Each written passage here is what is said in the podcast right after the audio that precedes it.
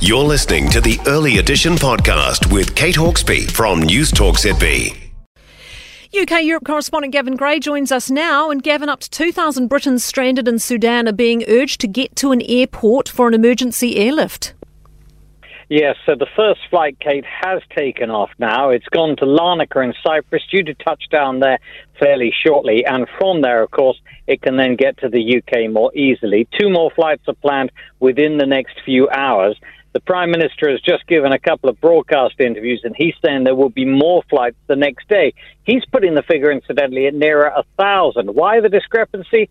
Well, because there are some British nationals out there who want to stay out there, and some dual nationalities, Sudanese and British, and we're not sure if they're on the list and they want to come back or not. One of the big, big issues, of course, has been safety, security, but food is short, water short, electricity is uh, is not very reliable, and neither is the internet.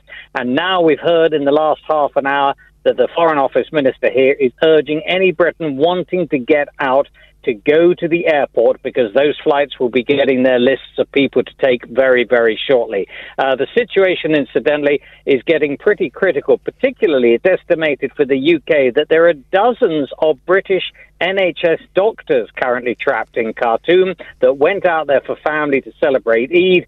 And sadly, the militias there are actually going to try and round up doctors because it's rumored that they are wanted to treat the wounded from the fighting. So very, very serious indeed.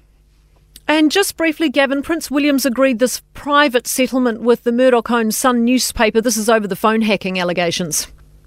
Yes, back in 2020, and we don't know what exactly the details are, nor do we know the amount of money. It only actually got revealed in uh, various uh, talks in court by the Duke of Sussex, who is currently suing the news group newspapers over what he says is the unlawful gathering of information. Uh, news group newspapers says the time for action has expired, uh, and uh, saying that really there is nothing that is uh, meriting this legal action and denying any responsibility. Incidentally, Prince William's spokesperson has said no comment. Everyone very keen to know how much money he got. I bet. Thank you so much, Gavin. Gavin Grey, UK Europe correspondent. For more from Early Edition with Kate Hawkesby, listen live to News Talk ZB from 5 a.m. weekdays or follow the podcast on iHeartRadio.